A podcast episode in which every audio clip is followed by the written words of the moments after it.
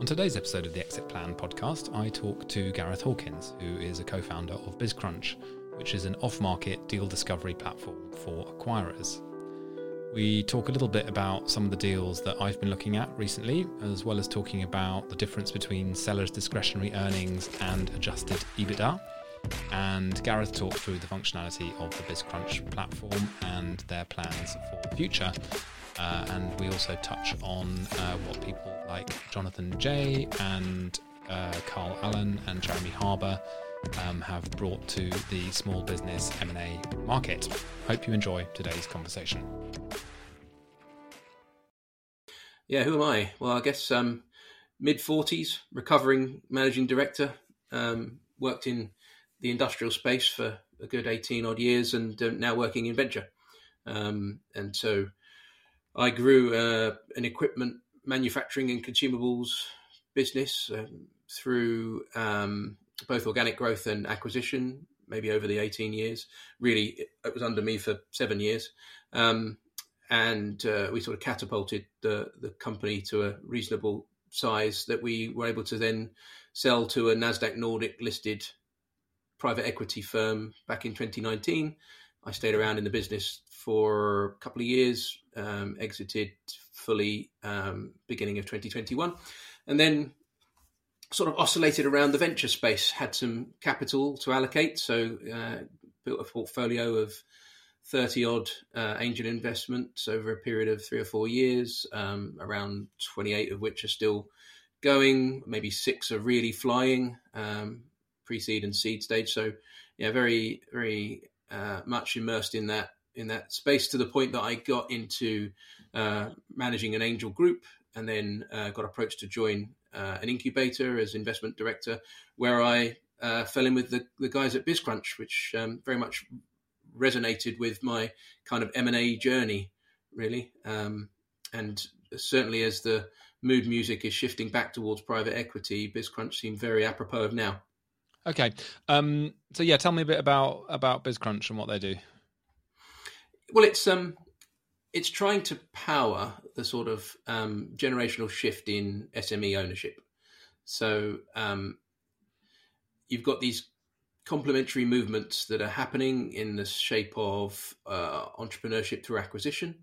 You've got um, various folks out there doing roll-ups and playing the valuation arbitrage game that's successfully pursued, like from the likes of three I right the way through to Rockpool and a few of these other funds that uh, do a great job of, of buyouts and building a hold co of a portfolio of businesses and then making a spread on the increase in valuation multiple. Um, and, and that's increasing in volume, uh, I think, uh, certainly has done over the last decade. And if you look at how much asset value is locked in the S M B space in Western economies, I think that'll only continue. Mm-hmm. Um, but in parallel to that, you've got this retiring surge of baby boomer owners, whom fifty-eight percent of which have no succession plan, fifteen percent of which are working already past their retirement age. Uh, and you've got the best part of a quarter of a million companies just in the U K, um, of which around one hundred thousand are doing over a million a year in revenue um, and double-digit S D E, um, that you think, well, There's there's there's going to be a need to make the, the process of succession, S M E succession, M and A, um, cheaper, faster, and easier. And so that's what BizCrunch sets out to do, starting with a product that's specifically for the buyers, the business buyers, that helps them to identify off-market acquisition candidates before they get to the brokers and onto the marketplaces and have these very high expectations. Yeah, yeah. I mean, they're talking about it being the largest transfer of wealth in history coming up. Um, you can believe it, right? Yeah, yeah, yeah. Um, so I, I'm interested in the in the sort of valuation um, arbitrage game that a lot of uh, that you're seeing, because um, I'm doing a similar thing in the video hmm. production space. You know, essentially, I'm going out looking to buy small video production companies at roughly three times EBITDA, and hoping to build a group that I can sell for a a, a higher multiple of, of that EBITDA. So, and what sort of um, aggregate revenue do you want to get that group to? Uh, it, it depends what day you ask me. You know, sometimes it's ten million, sometimes it's twenty million. But, you know, I'm looking at small, small production companies. So, um, you know, Studio Yes, which I bought at the beginning of last year, that is roughly one point six million. Um, I've got two deals on the table at the moment. One, a very small um, production company in London, which is about five hundred K. Um, that would be a bolt-on to Studio Yes. Um, but then there's another um, that I'm talking to in the U S at the moment, and that's that's about six million dollars in revenue. Nice. Um, yeah. Okay. So that makes that sort of materiality around uh, north of five million rev actually means you could get to a twenty million aggregate rev value on a reasonable portfolio of, say, seven or eight companies in total, which is mm. kind of manageable, right? Yeah. But once you yeah. get to that threshold, you're you, you were talking about three x EBITDA for E V in uh, the the acquisition side. Um, yeah. You're easily talking north of six by the time you get to that level of, of aggregate revenue. Um, so there is there is a you know healthy spread to be made in the middle if you if you mentally and physically survive the journey. yeah, yeah, yeah. Uh, no, absolutely. I mean, it's it's uh it's it's not easy. It's this is, you know it's it's hard work, kind of pulling these, getting these deals together and getting them over the line. Um, sure. Yeah. Was, and then uh, it's interesting if you're going to be uh, integrating them at all, or you're going to let them run as their own kind of individual identities, because I think a lot of people try to force companies to adopt the, the platform business's M O, mm-hmm. and actually there's a lot of attrition and destroyed value in, in doing that. Um, so, you know, where you can get the synergies and the economies of scale, great, but where you're looking to fundamentally change the external appearance of the company, that might be to the detriment of the customer's sort of perception of that company. It can mm-hmm. actually be a little bit um, counterproductive from from my experience. So um yeah i mean i with the with the one in the U S, that I wouldn't be looking to to change the brand um on that one at all, um but with the small bolt-on that I've got in the U K, that would that would just be subsumed into into the, the production company I've got already. yeah um I was interested, um you mentioned S D E, Sellers Discretionary Earnings. Could you could you talk a little bit about how that works and how that's calculated? Uh, happy to, people who don't know yeah about it. Took me a while to get my head round as a M B A grad that's always thought in EBITDA. Um, EBITDA is great if you're running a company for the public markets kind of scrutiny, really, where you're quite comfortable paying corporation tax. But if you're running a company uh, in a tax mitigated, tax managed way, as many S M E owners do, um, there's a lot of um, discretionary element to to what you end up sort of Um, pushing through the P and L and, and and declaring. And also there's an element of what any seller would have, sorry, any buyer would have to um, add on to the overheads of the company to replace the, the seller. So yeah. it's it's a it's like EBITDA, but for smaller companies. So you basically take the net profit and you work back the depreciation and any costs to replace the incumbent, um, and you know other cost of it running as an S M E rather than running as a sort of a more uh, grown-up business. Uh, but it's it's kind of like S- EBITDA equivalent for S M Es. Is that, is that okay? And, and I mean, measure? I would call that adjusted EBITDA. What is mm-hmm. there a difference, or is it the same thing? Not in my vernacular, no. Okay, um, okay. But m- most most searchers are are, um, are talking in S D E these days on the basis that there are other yeah other adjustments and other ways that the P and L is affected by it being run for, you know, tax optimized means. Yeah. So, so what's your involvement with, with BizCrunch then? What? So I've become a co-founder, okay. um, and um, helping them with the, the strategy, the, the finance, the fundraising. We've just closed our pre-seed round, which is all very exciting. Um, and um, general, general advocacy, really. The, the team is, is five folks, uh, two of which are, are exited from their previous businesses, like myself. Um, one is a is a sort of experienced B two B data SaaS founder, um, and then there's some developers uh, in the mix. Um, but um, in terms of out there advocating, that, that's me, and uh, helping really to sort of navigate the evolving sort of S M E succession M and A space for them, um, because it started as a as a project to provide one of the founders with um, deal flow data, for no better mm-hmm. phrase.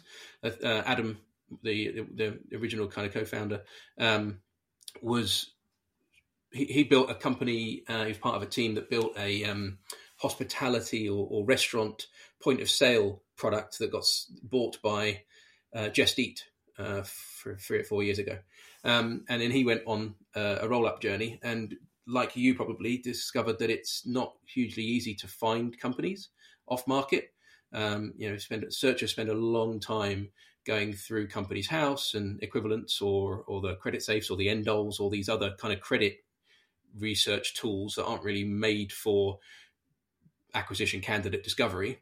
Mm. Um, and then trying to reverse engineer the filleted balance sheets for all those companies that are unaudited and sub ten million and try and work out really how much they actually turn over and how much they really make and whether yep. they're leverageable, and and then to decode the ownership structure. So, you know, is it privately owned?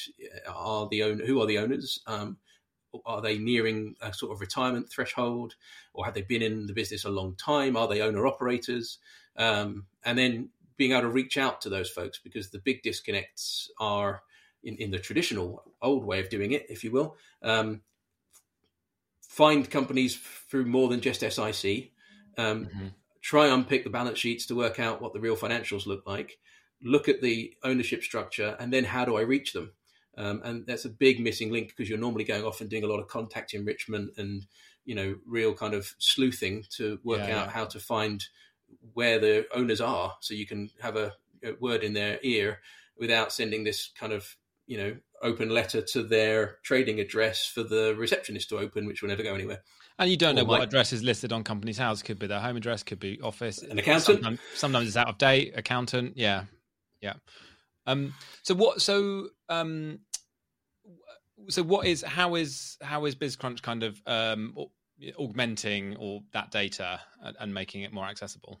Yeah. Great question. So we have um, effectively taken a scrape from all of the Companies House five years filed accounts for about five point seven million companies, um, and put a P E lens across the uh, database that's come out of that. So we've we've um, been able to really dive into the um, decoded kind of metadata from the filleted balance sheets and put relatively accurate uh, estimated revenue ranges and estimated EBITDA ranges and uh, debt to asset ratios and leverage uh, indicators and all that kind of stuff over the top, as well as then um, use the list of members, for, so the shareholders for each of these companies, and enrich, so find those shareholders and enrich the data to find their business contact, direct information to be able to reach those um, those owners.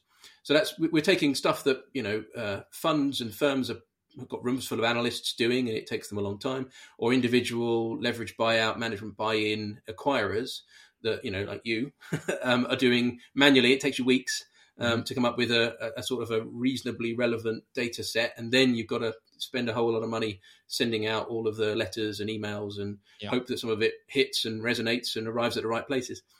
So yeah. we're, we've taken, you know, two weeks work and made it two minutes work.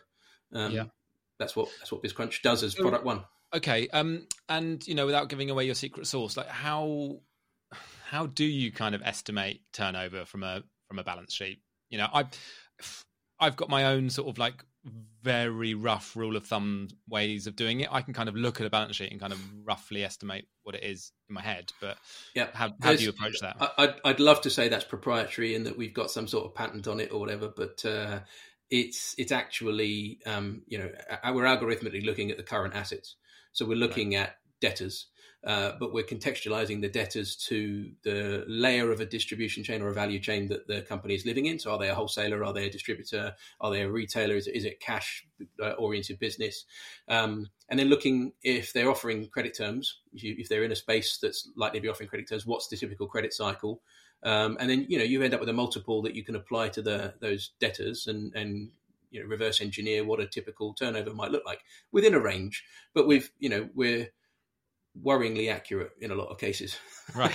so, um, and then, and the, you know, the same principle on, on the EBITDA. There's means by which you can look at changes in annual uh, year-on-year movement in P and L reserves, for example, and start to do the add-backs route, you know, tax and depreciation, and get a, a feel for what an EBITDA might look like.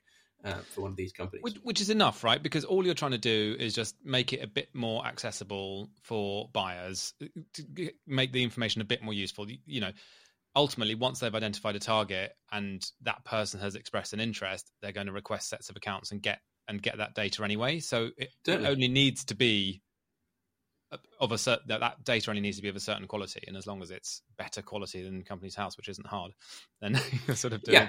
And, doing... and better quality than these uh, um, credit information companies that are built for, you know, trading relationships rather than acquisition journeys. Yeah. Uh, and, and so, yeah, that's what we've we've seeked, sought to build. We think we're fairly unique with BizCrunch in, in that sense. Um, and, you know, for, well, you can start, start for free, but the average subscription is from fifty quid. So fifty quid a month gets you five hundred companies from your search thesis um, that you can uh, reach out to, if you like, because of all the contact information that's in the mail mergeable export. Uh, and the idea is that we save you guys time and cost in doing your outreach, because we really just want to help you get the conversation going. The due diligence will follow. And actually, yeah. product two for us is to get into that D D space. Yeah, I used um, Red Flag, I think, a few years ago. Red Flag bought, Alert. Yeah, bought a data list from them, but it's it's it's just scraped from Companies House, and that's it. You know. Yeah, and you, you sound like many searchers that are going through that same journey of: do we buy data from brokers? Do we yeah. data brokers? Uh, do we go to some of these like Mark to Market or Endole or CreditSafe? Or you know, this, they, these there are great SaaS tools that do great work for their actual target market, but that isn't searchers looking to buy companies. Yeah, um, that's that's where we step in. Okay, um, right. In terms of market, are you U K, U S, or what's where? Who, who do you? So currently we've got, um, so from, from the five point seven million scraped U K companies, we've got about four hundred thousand that uh, we we have put through our, put onto our database that are, we think, acquirable in some fashion. Um, and then there's about fifteen thousand of those that are super, super acquirable, where, you know, all of the indicators look good. Um, so that's just the U K piece so far. We've just started plugging in some specific uh, E U geographies, so some of the Nordic countries. Germany, obviously, with the Mittelstand, is a big uh, kind of um, exemplar of where there's a wealth transfer to happen. So Germany uh, will be next uh, along the route for us on the roadmap. Um, and then, yeah, as you know, there isn't really a, a registry of U S companies in the same yeah. way as we have Companies House. Yep. So we've got access to about seven hundred thousand S M E company data set, um, data records that um, we're currently churning through. So the, obviously the intention is to to be as uh, internationalizable as we can with this, because there are some commonalities in different markets. But we're yeah. starting uh, at home shore uh, with the U K, because that's a big enough wealth transfer. Yeah. Um, and then probably Europe, and, and then we'll see where we go with the U K, with the U S data. Yeah. Okay. Yeah. I um was it is it the D U N S Dunn's number you get in the U S, and I think yeah Dun and Bradstreet. Sort of, yeah, Dun and Bradstreet. That's it. And that's the sort of sort of company identifier mm. thing, isn't it? And they, I think they have data that they can sell you. But, they do. Yeah. yeah. It's uh, optional um, opt-in, so there's no mandate in the, mm. in the way that there is here yep. in the U K, where we're mandated to put something up on yeah. Companies House, even if it's a micro entity. Affiliated balance sheet. There, there isn't a, an equivalent in the in the States for non-listed companies. Okay, um, so so it's mainly buy side that you're targeting, and w- right now, what sort of size size of size of companies deals uh, is is in your sweet spot? So the data set of four hundred thousand records is um, north of a million revenue. So actually, right. between one million and fifty million is is the revenue range. Um, you because you can see EBITDA estimates against the data, you can see that there's a number of loss-making ones in there, um, uh, but there's also some making some very healthy, you know, top double-digit um, EBITDA margins, um, which is kind of exciting. So, um, yeah, we have a range. It's it's sector agnostic, um, you know, whether it's service businesses or um, heavily asset-based businesses, we're, we're agnostic. We just wanted to provide an easier way to get access to the data for searchers. Okay. If you ever listen to this podcast and you think that you would like to be able to ask the speakers some questions in person, then I have got just the event for you. On the thirty-first of January, I'm hosting the first Exit Plan Live event. I've invited three speakers to join me.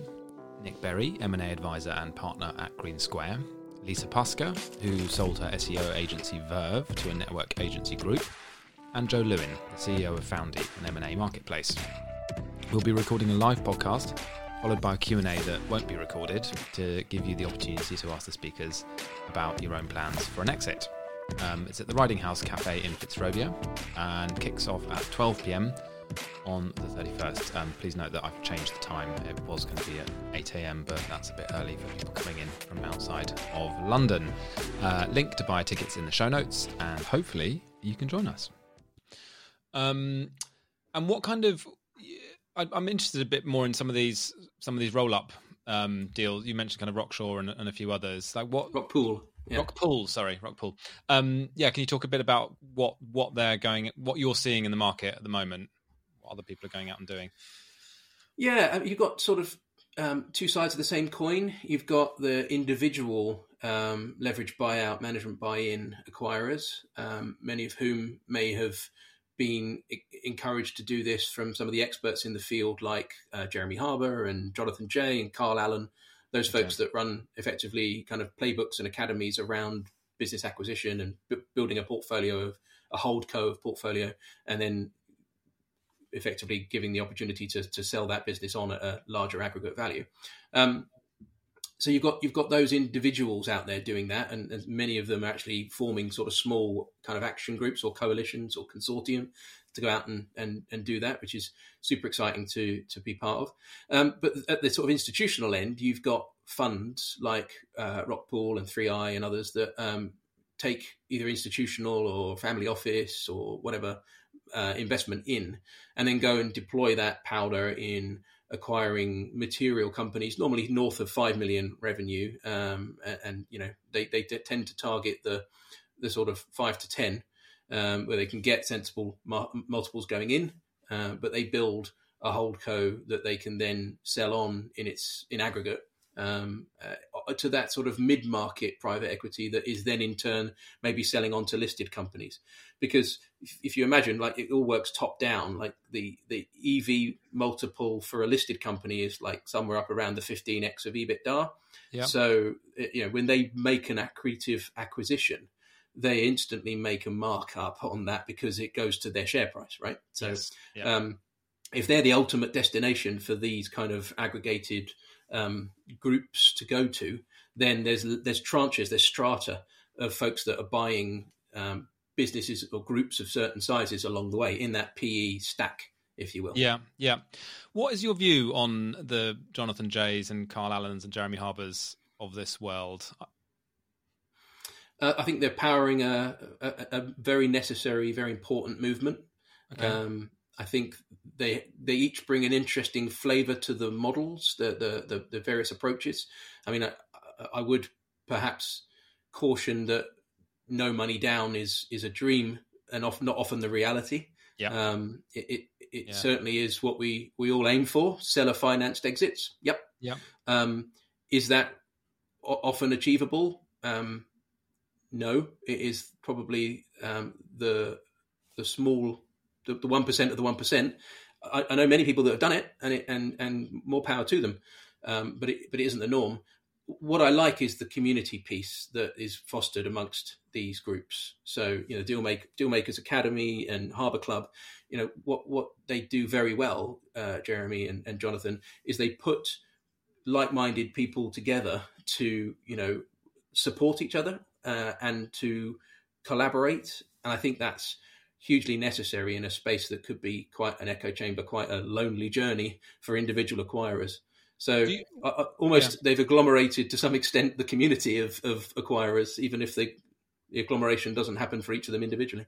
Yeah, it's interesting. I mean, I, I listened to Jonathan Jay's podcast for quite a bit um, a few years ago, and have been to a couple of his events. And my sort of sense with him is he's extremely good salesman. Uh, he's very, you know, very engaging um personality, but I'd, I'd be, I think sometimes the people that it attracts aren't necessarily that well set up to go out and buy businesses. Um, they don't always have the necessary um, experience, perhaps. So I don't know. I'd be interested if if you sort of see what happens after someone's um, attended one of these courses, and, and how many of them do actually go on to successfully go out and buy businesses.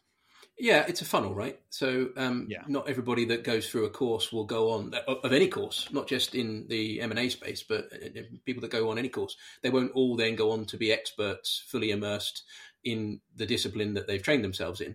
So there's, you, you're going to get a, a number of folks speculatively attending these things to just kick the tires and see whether it's something they might want to pursue. And that's, you know, I'm, I'm glad they're there for that reason, because it probably validates in or out folks that, you know, for whom it might not be suitable. Um, but those that do go on to do it, and I know a number that have done, for example, um, well, either Jonathan's course or Jeremy's, and in some cases both, mm-hmm. um, they they have benefited from the the playbook, from the support, um, from like the organic learnings from other people's experience in those communities.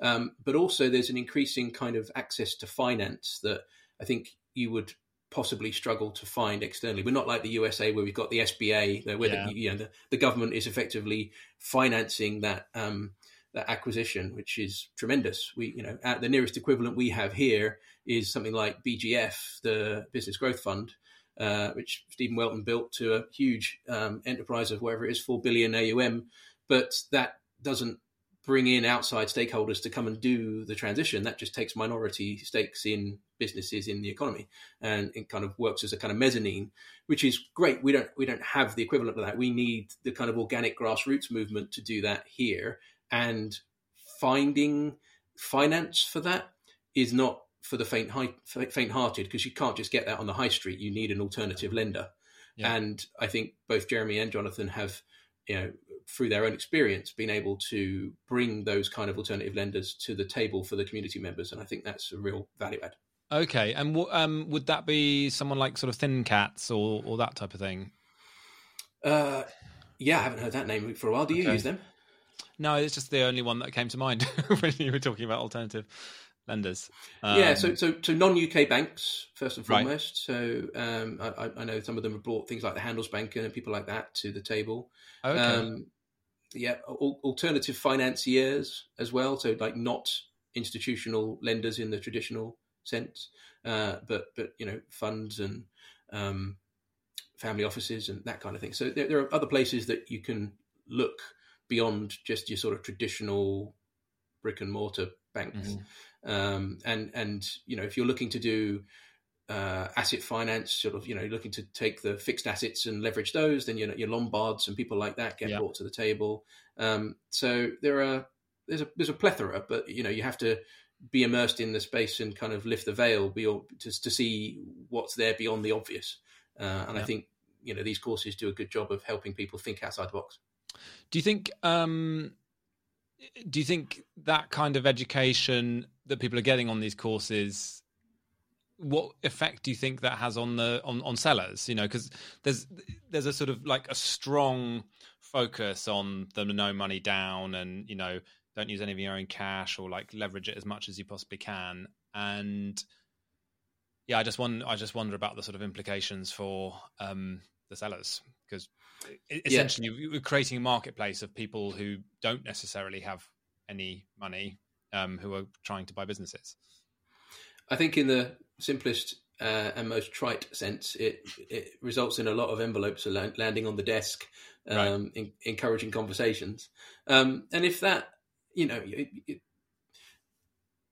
sellers are either going to be cultivated by brokers or cultivated by buyers.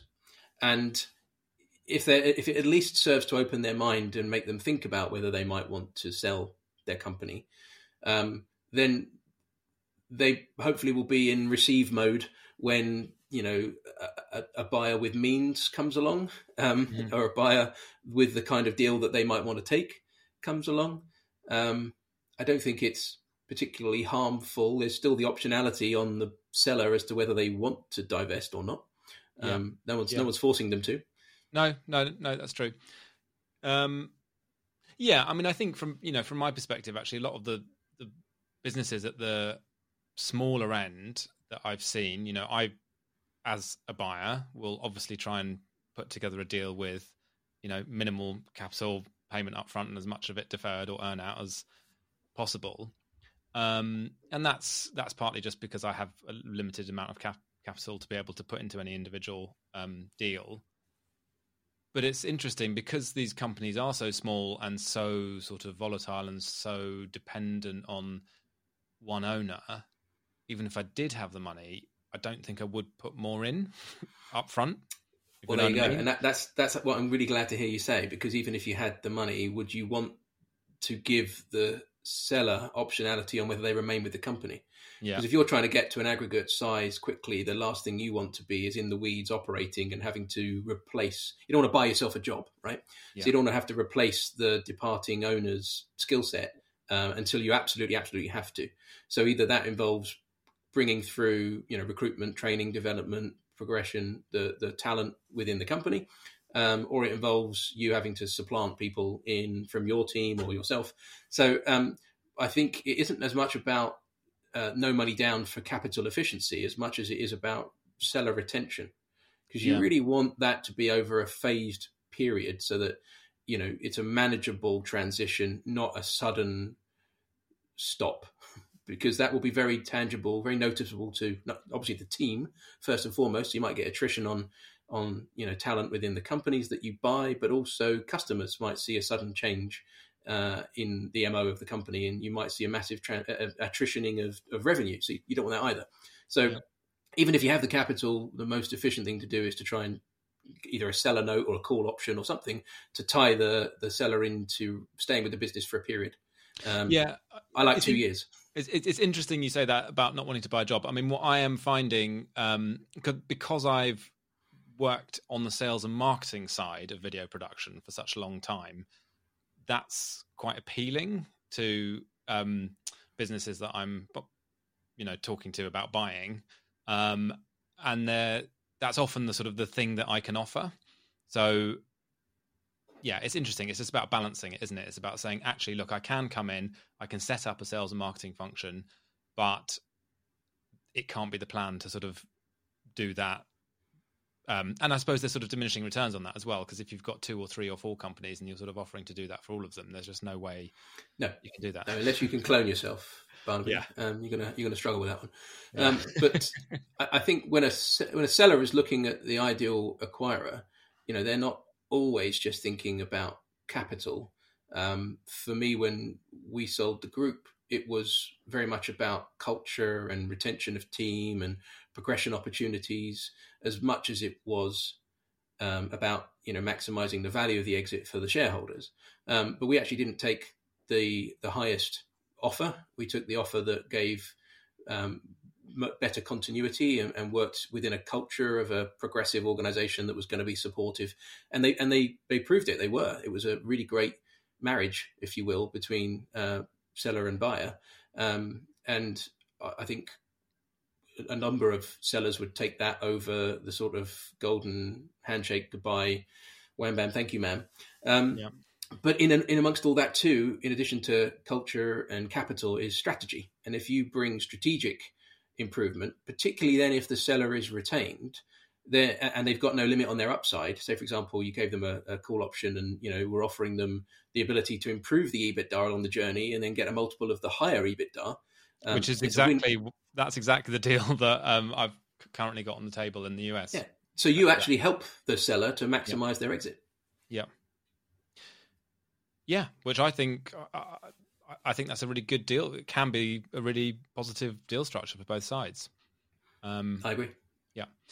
Um, okay. So with back to BizCrunch, um, what the, because you mentioned the sort of the data enrichment was one side of the business. Are there, are there other sort of aspect, are there other sort of things that you're working on? Uh, yes. Yes. We, we want to also serve the, the seller. Uh, we okay. think a lot of, a lot of deal failure is due to information asymmetry and expectation misalignment, where um, you know sellers Absolutely. historically value their companies on the blood, sweat, and years they've put in. Mm-hmm. Well, this has got to be worth ten x my S D E. Um, actually, that's not how companies are valued, um, and uh, a very, very high percentage of sellers don't know how companies are valued by acquirers. And it isn't acquirers being cheap; it's acquirers being on trend or you know uh, aligned to the the standards uh, of multiples of E V in that particular sector or segment. So, um, you know, you're talking about three X. That seems perfectly reasonable to me, but I can imagine there's a lot of um, sellers that have said, oh, that doesn't sound like an op. Oh, absolutely. Um, yeah, I get it all the time. I get all the, someone with, you know, seven hundred fifty K turnover business going, no way I'd ever sell for that. Like, well, but it's not, it's not material, then. Is it? It's not, it's not material. So, that, you know, don't sell. That's your optionality. Stick yeah. with it. Have it generate some wealth for you. Good luck. Yeah. Um, that's that's how it should be. Um, but we we want better information, better um, informed sellers in that sense, so that it's not a shock when acquirers are coming on along with that kind of offer, and so that they understand why that is.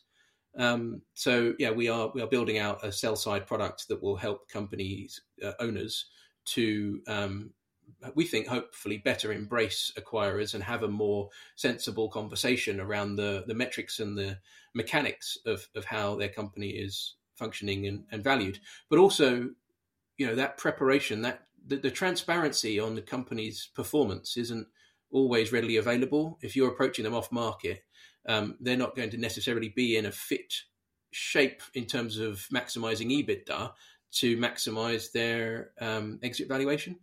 And so helping them to prepare their presentation, if you will, you know, data room uh, and management accounts and, you know, properly structured general ledgers and all that kind of stuff um, actually could improve the quality of the conversation for both sides.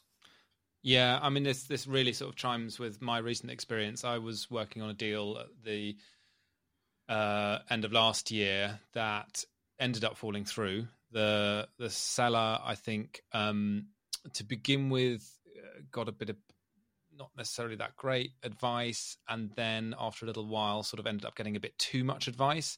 Wasn't quite sure what he wanted, and sort of kept pushing on sort of multiple different fronts to the point where I, I, I just kind of felt like, you know, I just couldn't, it wasn't clear enough what, what he wanted, and therefore kind of couldn't, we couldn't do a deal. And then and where was that there, advice coming from, Barnaby? Uh, well, I don't want to be too. uh, he he was going out at just just sort of anyone he was aware was aware of in the M and A space. Um, to a broker? Uh, no, there was an M and A advisor um, mm-hmm. involved at one point, um, but very various different people on, on on different sides. I think I think ultimately it came down to the seller actually not being clear enough on what um, their priorities were, um, and then I had a. That deal fell through, and then three days later I had a call with another production company. Uh, this guy has wanted to sell his company for over a year. He's been putting, it was a bit smaller, but sort of same same amount of EBITDA. Um, had put some structures in place to remove himself from the business, had lined up, um, it was just an accountant with some M and A experience, but had an advisor. I had one meeting with him and then two follow-up calls with him and his advisor and my F D, and we were able to do a deal. It Great. was it was so sounds like so, a business in, in the right condition for acquiring as well. Yeah, you put some so, work in so in preparation. Yeah, yeah. I mean, look, we haven't. We're we're we're still. We actually need to sign heads of terms still, but we've agreed the structure of the heads of terms, and we'll then. That's great. It. But yeah, congratulations. That's that's amazing. And and you know, silver linings. The the the deal that wasn't meant to be gave way to the one that was, which yeah. is tr- yeah, tr- you know, exactly what you want. Um, but. It's that uh, triaging of opportunities that maybe sellers could be more transparent to enable you to do more quickly and more efficiently, because you probably wasted a lot of man hours getting to the nitty gritty with that original, that first seller who just wasn't ready. Let's be, let's be honest, yeah. they weren't ready. Yeah. Whereas the second seller, as you say, higher EBITDA percentage, lower turnover, yeah. but had gone to great lengths to understand opportunity available to them and make their business fit um, that. So, Great. More, more of those, please. Yes. Yeah. Yeah. Yeah. Absolutely. So that's what BizCrunch is seeking to do with its with its sell side product is to um, you know better inform, better prepare sellers so that um, buyers don't waste as much time, and that kind of triaging can be done more efficiently. Yeah, and also, I mean, honestly, that's part of the reason for this podcast is to sort of try and um, you know increase people's knowledge around how how, how these deals work. So. It's still a very esoteric space. It's still a space that isn't widely understood. even yes. by people that have spent their entire working lives immersed in owning a business. This yeah. part of it, end game. Yeah, yeah. It was interesting, actually, the, the deal that fell through. He he was he became very fixated on this idea of like what the market rate was for his business. And my argument was there isn't a market rate. You know, it, it is ultimately an arrangement between two individuals, and it's got to be something that's a sort of win-win situation for both of them. Yeah, quite. Um, the seller of this, of the business and of the deal that fell through, became very fixated on this idea of, you know, getting getting evaluation done and what was the market rate for his business. And um, ultimately that just became a bit of a sticking point because my deal was the only deal on the table. Yeah, you know? and, it, and it isn't a market, you know, in that, in yeah. that off off market sense, as you rightly yeah. say, it's it's an arrangement between buyer and seller. It's not a market. Yeah. Um, you you will have to find a mutually acceptable number. There are obviously, I say obvious, it's not not obvious to find these multiples, but there are established multiples within certain S I Cs uh, or certain segments and markets, but even they are ranges and they differ based on size and scale and risk of the business. So it's not like you could just go to a glasses yeah. guide for a company and say, oh, it's worth three x EBITDA. It's, that's well, not well, how it where works. Do, where do you get that data from? So we pulled it from... Um, about five different places, both U K and U S, and, and one out of Europe. Uh, and they're, it seems that they're heavily coveted, heavily guarded sort of secrets. But um, the I C A W has one, which okay. is quite quite useful in the in the U K sense. Yeah. Uh, there's obviously there's one out there from BizBuySell. There's, yeah, there's, I've seen that and there's one. A, and there's a few at like Harvard Business School and a, and a, and a couple of others.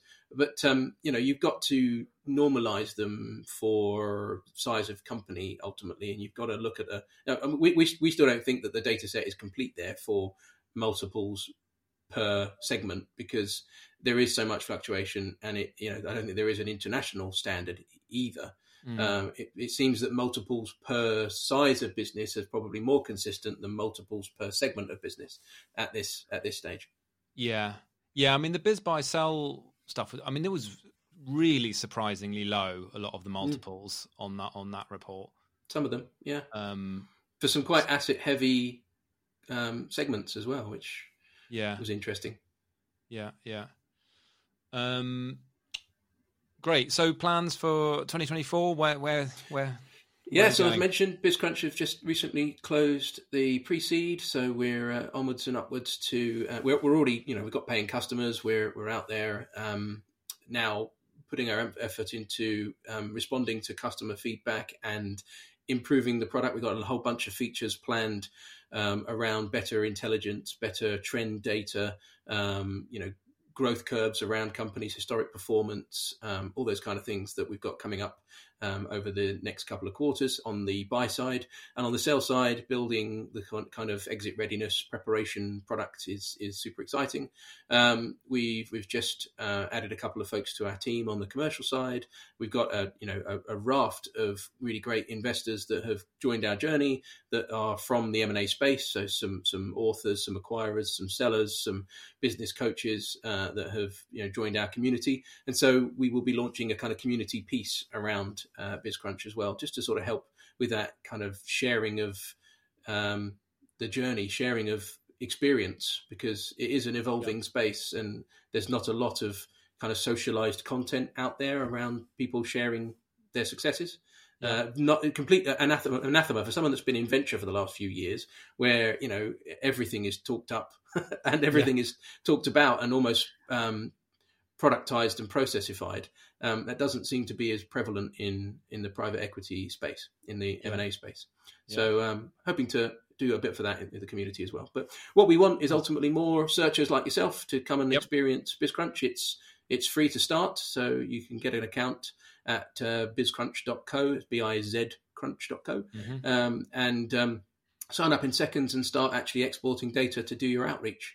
And then there's you know various tiers of paid plans in amongst that, which give you enhanced uh, alerts and uh, you know updates on new companies falling within your scope and um, uh, additional contact points, et cetera, et cetera. So um, yeah, hope that more buyers will turn to BizCrunch to help us improve their outreach.